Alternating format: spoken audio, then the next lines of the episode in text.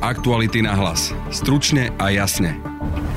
Po Veľkej noci sa majú meniť opatrenia. Richard Sulík opäť hovorí o uvoľňovaní. Tým, že teraz COVID ustupuje, tak naozaj čím skôr treba ísť k tomu uvoľňovaniu. Budete počuť ministra školstva Branislava Grelinga. Pri akomkoľvek uvoľňovaní, ktoré by malo nastať, prvé budú školy. Nového ministra zdravotníctva Vladimíra Lengvarského. Ja si myslím, že zásadnejšie zmeny nebudú. Nového premiéra Eduarda Hegera. Ak však niektoré regióny by mali zlé okresy, samozrejme musíme si uvedomiť, že je dôležité držať tú pandémiu stále na úzde, tak tam by prichádzalo potom aj k nejakým opatreniam na sprísňovanie. A nového ministra financí Igora Matoviča, ktorý prvýkrát rečnil o svojom novom rezorte. Že či teda tento vospolok, ktorý tu v tejto miestnosti sa nachádza, či by súhlasil s tým, že by sme od nasledujúceho mesiaca zvýšili DPH z 20% na 50% na Slovensku. Ono to znamená iba trošku, že vlastne všetky ceny by zrástli o štvrtinu. Ústavných právnikov sme sa pýtali na navrhovanú možnosť kontroly zostatku na bankovom účte, ktorú chce presadiť ministerstvo vnútra. Štát nemôže použiť najexcesívnejšie spôsoby, aké si vieme predstaviť, pretože e, ak existujú miernejšie, tak potom sa majú použiť také. Počúvate podcast Aktuality na hlas. Moje meno je Peter Hanák. Keď rozmýšľate nad kúpou nového auta, hľadaním informácií strávite dlhé hodiny. Ale keď natrafíte na to pravé, Iskra preskočí v zlomku sekundy. Atraktívne novinky Peugeot 208 a 2008 dostanete počas Lion Days už od 120 eur mesačne s odkupným bonusom až do 1000 eur za vaše staré auto. Alebo v prípade elektrických verzií s nabíjacím wallboxom zadarmo. Viac na Peugeot.sk. Peugeot. Aktuality na hlas. Stručne a jasne. Pandemická situácia na Slovensku sa po Veľkej noci pomaly zlepšuje. Politici tak začali hovoriť o uvoľňovaní opatrení. Napríklad predseda SAS Richard Sulik chce meniť pravidla COVID-automatu, ktorý by mal postupne uvoľňovať opatrenia podľa situácie v jednotlivých regiónoch. Bolo by dobré, aby boli zosúladené opatrenia. Je to tam Niekde je 6 osôb, niekde je to na meter štvorcové a niekde je to ako percentom naplnenia, každá štvrtá stoječka a tak ďalej. Ako tam, je tam ako čo vylepšiť, ale ja vám to teraz takto detálne z hlavy nepoviem. malo inak rýchlejšie alebo v nejakých No ja teda dúfam, že sa bude uvoľňovať čím skôr, najmä teda tým, že sa zlepšujú čísla, toto je vec, ktorá je veľmi nutná, áno. Ľubovoľný sektor, ktorý sa otvorí, bude to dobrá správa pre ekonomiku a tým, že teraz COVID ustupuje, tak naozaj čím skôr treba ísť eh, k tomu uvoľňovaniu. Teda nikto nechce povedať, že to tak bude nápevno, že ten 19. apríl by teoreticky mohol byť nejakým zlomovým dátumom. Kedy vy očakávate, že by ste teda mohli ísť na nejakú terasu na kávu, prípadne... Ako som povedal, ja som za to, aby sa uvoľnilo čím skôr, ale chápem, že sú aj iné e, argumenty, aj iní ľudia, ktorí do toho majú čo rozprávať. Chápem, že sú tu aj obavy z tretej vlny a preto nebudem teraz predbiehať, počkáme si na to pracovné stretnutie a dúfam, že tam sa nám podarí uh, urobiť konkrétne dohody k uvoľňovaniu. Prvé sa majú otvárať školy, slibuje minister školstva Branislav Greling z SAS. Čo sa týka vlády s podporou pána premiéra Hegera a pána ministra zdravotníctva je, že pri akomkoľvek uvoľňovaní, ktoré by malo nastať, prvé budú školy, ktoré sa budú uvoľňovať ten termín, ktorý stále nejako ide v médiách, je 19. tento mesiac, kedy by sme sa mali prepnúť e, do toho regionálneho semaforu a na základe neho budú fungovať jednotlivé opatrenia, čo znamená, že v určitých okresoch budú môcť byť otvorené končiace ročníky a v určitých okresoch budú môcť byť otvorené aj celé druhé stupne. Toto ale nie je oficiálna správa, prosím vás, že takto je od 19. lebo aj minulý týždeň sme sedeli s epitímom sedia aj včera, aj dnes a zajtra bude to posledné stretnutie, kedy padne to definitívne rozhodnutie. Viete, že všetci čakajú ešte na výsledky, ktoré prezentoval aj pán minister zdravotníctva, teda včera večer, respektíve dnes ráno. A čakáme ešte, že čo sa udeje aj po Veľkej noci, že či naozaj tie čísla budú mať stále tú tendenciu klesajúcu, ale toto by mal byť termín, keď by mal nastať v rámci školstva nejaká výrazná zmena. Jedna... Toto je trošku metúce, lebo my sa neprepíname, pokiaľ viem, do toho regionálneho automatu pretože stále sme v bordovej zóne, fáze a to znamená, že stále platia celoslovenské opatrenia, nie tie regionálne. Idem vám vysvetliť. A tá dohoda, ktorá bola s epitímom je, že čo sa týka ško- aj keď sme stále v červenej, čiernej fáze, stále ako celé Slovensko, že sme sa neprepli, tak školstvo by sa od 19. malo prepínať do regionálneho systému, takže tam budeme riešiť jednotlivé pomery v okresoch. Nový minister zdravotníctva však pri veľkej zmeny v COVID-automate nechystá. Nominant Oľano Vladimír Lengvarský. Zo súčasnej situácie, ktorá sa mierne zlepšuje, ako iste viete, ale stále nemáme vyhrané. Takže iba veľmi stručne zatiaľ. V súčasnosti už máme iba dva čierne okresy, Kisucké Nové mesto a Poprad. Avšak e, počet ľudí v nemocniciach je v podstate stále e, rovnaký a čo je teda e, stále pomerne vysoké číslo je počet ľudí na umelé plusnej ventilácii. Možné zmeny v opatreniach bude zajtra posudzovať konzílium odborníkov a prehodnocovať budú napríklad to, či sa nadalej budeme musieť každý týždeň testovať. Opäť minister zdravotníctva. COVID-automat sa bude meniť v závislosti od e, rokovania konzil odborníkov, ktoré bude zajtra. Bude sa tam meniť možno aj testovacia stratégia. Ja budem počúvať odborníkov, budem tam sedieť prvýkrát v podstate, takže po tomto rokovaní si ich e, teda vypočujem a dohodneme si e, zmeny, ktoré sa udejú. Ja myslím, že zásadnejšie zmeny nebudú. Veľmi opatrne na otázky o uvoľňovaní opatrení odpovedá aj nový premiér Eduard Heger. Veľmi dôležité bude teraz uvidieť budúci týždeň a ten ďalší týždeň to, ako sme zvládli Veľkú noc. Ak si pamätáte, ja som aj minulý týždeň prosil občanov, aby, aby sme boli zodpovední. Samotný COVID-automat je mechanizmus, ktorý reaguje na dobrú situáciu, čiže postupne uvoľňuje. Avšak aj v tejto dobe prebieha diskusia, aj zajtra bude pokračovať na konzíliu, by som povedal v aktualizácii COVID automatu, čiže predpokladám, že budúci týždeň by sme mohli verejnosti predstaviť uh, vlastne prvé výstupy, uh, ako by sa ten COVID automat mohol ešte upraviť, na to, aby zohľadňoval situáciu v prípade dobrých výsledkov uvoľňovania, ak však niektoré regióny by mali zlé okresy, samozrejme musíme si uvedomiť, že je dôležité držať tú pandémiu stále na úzde, tak tam by prichádzalo potom aj k e, nejakým opatreniam na sprísňovanie. Vláda zároveň dnes predstavila aj ďalší odškodňovací balík pre gastrobiznis a ďalšie podniky. Nový minister financí Igor Matovič a premiér Eduard Heger. Na túto pomoc, a patrí sa mi to ako ministrovi financí povedať, na túto pomoc sa skladáme my všetci. Všetci, ktorí platíme akýmkoľvek spôsobom do štátneho rozpočtu peniaze, či už daňami, odvodmi, poplatkami, pokutami alebo čímkoľvek. Takže ďakujem všetkým vám, že sme sa zložili na pomoc pre postihnutých podnikateľov v reštauračných a ubytovacích e, službách alebo službách cestovného ruchu. Tie čiastky sú naozaj enormné. Sú to čiastky, ktoré idú na dlh, áno, lebo Slovensko ešte nikdy nehospodárilo s prebytkom ale myslíme si, že sú dôležité v tomto čase. Je dôležité zachrániť ekonomiku. Dobrý deň, Barciková Denigen. Ja sa chcem v prvom rade spýtať tiež na tú ekonomickú pomoc, či súhlasíte s návrhom SAS o odškodnení podnikateľov, alebo môžeme očakávať aj nejaký iný návrh? Viete, ono veľmi ťažko sa vyjadruje k niečomu, čo je ako Kolumbová žena. Čiže keď chcete mať reálny návrh a máte sa k nemu vyjadriť. Duplom v ekonomike a duplom, keď sa to týka čísiel, tak treba tie čísla mať pred sebou.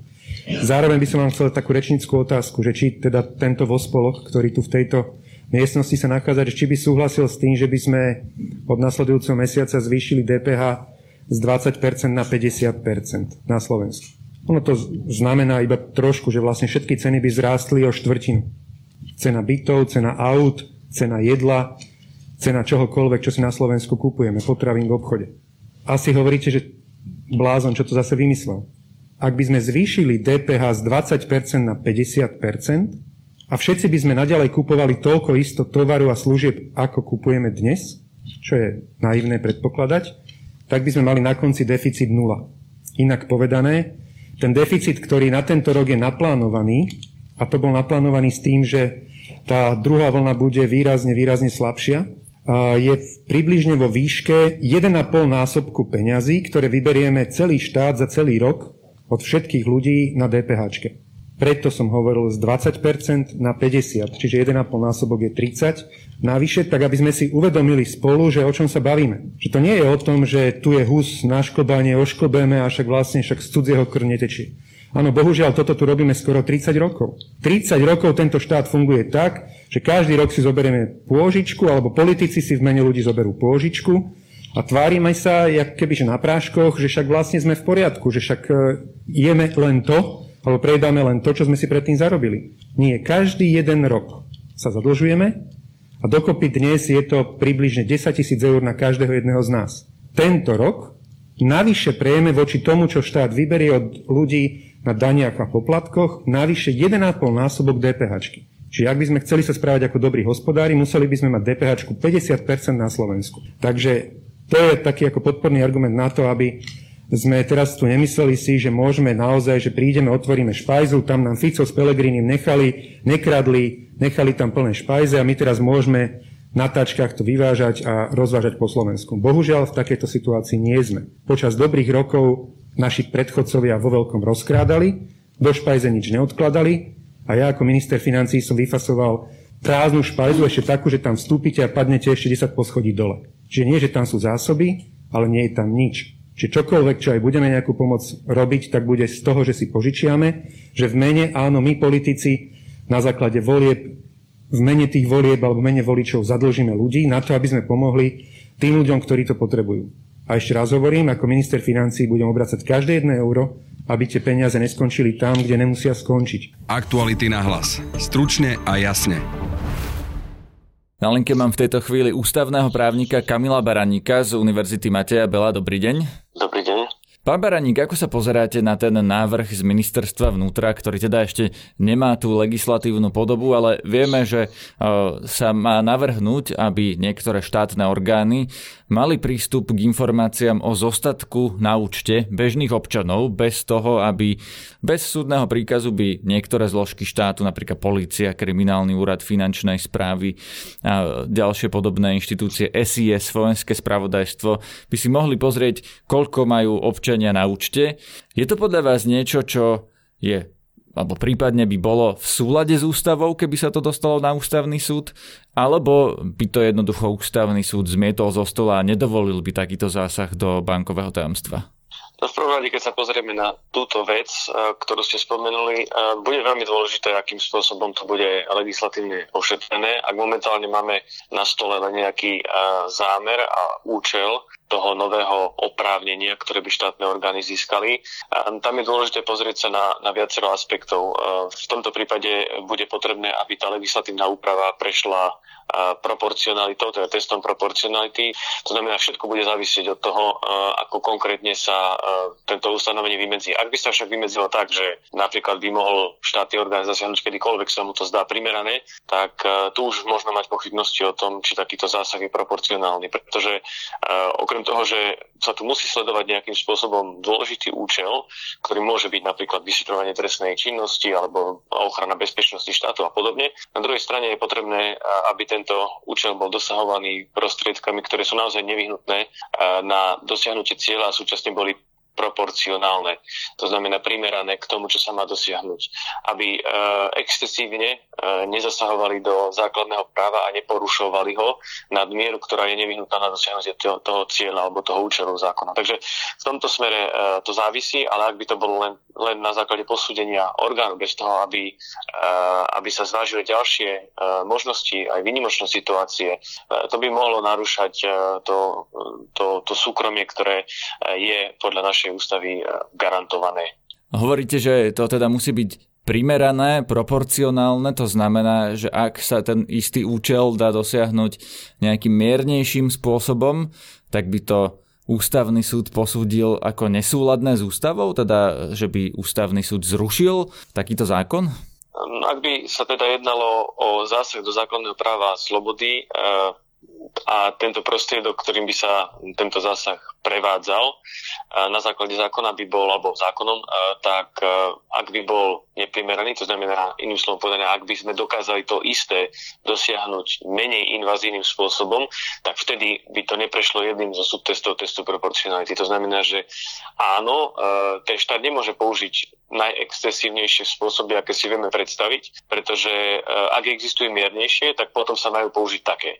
Ak teda Európska únia od nás chce v tej smernici len to, aby sme zriadili centrálny register účtov, ale nechce od nás, aby sme vyslovene v tom centrálnom registri mali uvedené zostatky na účte, tak podľa vás to nehovorí o tej neproporcionalite, teda o tom, že vlastne ten účel sa dá dosiahnuť aj inak?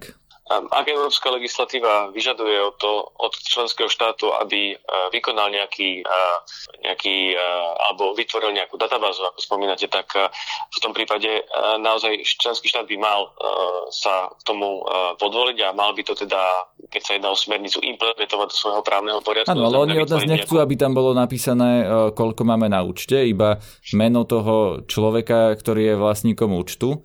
Áno, no a v tom prípade my, ak ideme vnútroštátnou legislatívou nad rámec toho, čo nás, od nás, dajme tomu, smernica vyžaduje ako členského štátu, pretože smernice sú v zásade orientované na členské štáty a tie si musia splniť povinnosti, ktoré z nej vyplývajú. Áno, tak my môžeme e, vykonať tú smernicu aj excesívnejšie, iným slovom povedané nad rámec toho, čo od nás smernica požaduje, to je v poriadku. Na druhej strane stoja zasa základné práva a slobody, ktoré sú garantované v charte základných práv Európskej únie. A keď e, členský štát vykonáva e, európsku legislatívu alebo ju proste implementuje, tak v tom prípade musí dbať aj na to, aby zase neporušil uh, práva, ktoré vyplývajú aj z charty základných práv. Teda dostávame sa okrem toho, že uh, to právo na súkromie je chránené podľa uh, našej slovenskej ústavy, tak tu máme aj garancie, ktoré poskytuje charta základných práv Európskej únie a ak implementujeme smernicu alebo ustanovenie smernice, tak charta je aplikovateľná. To znamená, že členský štát nemôže vyhovárať sa, že implementuje právo EÚ alebo smernicu, a, pritom porušovať e, základné práva, ktoré vyplývajú z charty základných práv Európskej únie. A ochrana Takže, bankového tajomstva je v tej charte? Teda je to, je to jasný prípad toho, že by sme mohli niečo porušiť?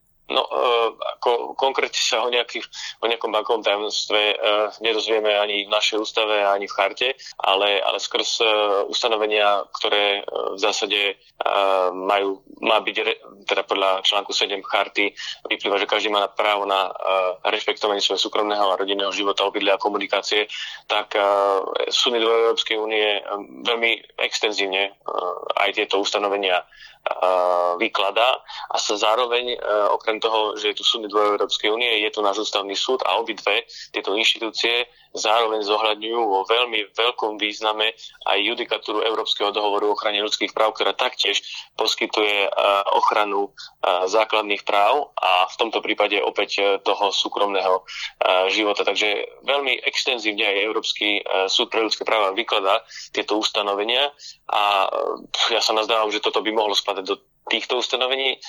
Navyše v článku 8 karty zákonných práv je dokonca aj ochrana osobných údajov, čo je ešte viac progresívne ustanovenie ako napríklad v prípade Európskeho dohovoru, ktorý už má niekoľko desiatok rokov, ale ktorý bol v zásade rozširovaný aj rozhodovacou činnosťou Európskeho súdu pre ľudské práva a náš ústavný súd v zásade vykladá aj ustanovenia Slovenskej ústavy vo svetle rozhodovacej činnosti Európskeho súdu pre ľudské práva. Takže v tomto smere sa nedočítame o žiadnom bankovom tajomstve.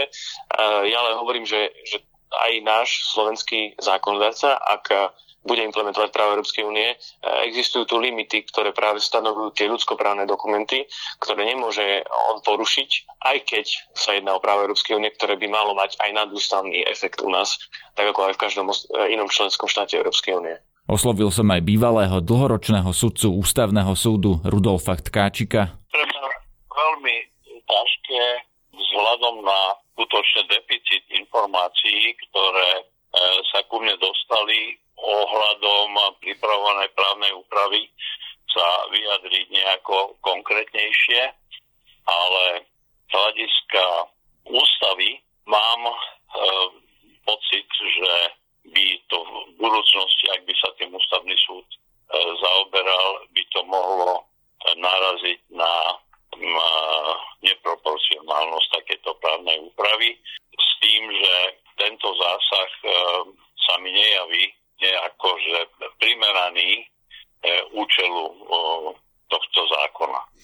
Z čoho vychádzate, keď e, tvrdíte, že sa vám to nejaví ako primerané? To, že tie e, účty vlastne, že všetkým bez ohľadu na akékoľvek podozrenia by sa dali pozerať?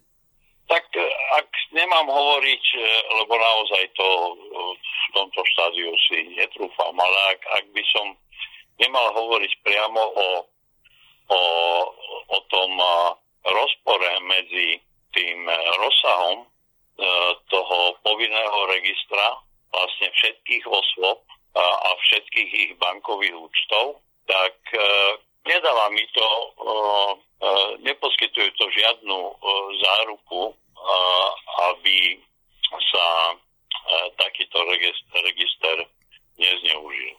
Hovorím to teraz, nehovorím výlučne teda z nejakého odborného ústavnoprávneho hľadiska, ale je, je týchto veciach e, potrebné zvažovať aj e, doterajší vývoj e, v podobných e, veciach alebo otázkach, kde dochádzalo a stále dochádza e, k zneužitiu týchto informácií. Na dnešnej epizóde podcastu spolupracovali Adam Oleš, Valentína Rybárová a Matej Ohrablo. Zdraví vás Peter Hanák. Aktuality na hlas. Stručne a jasne.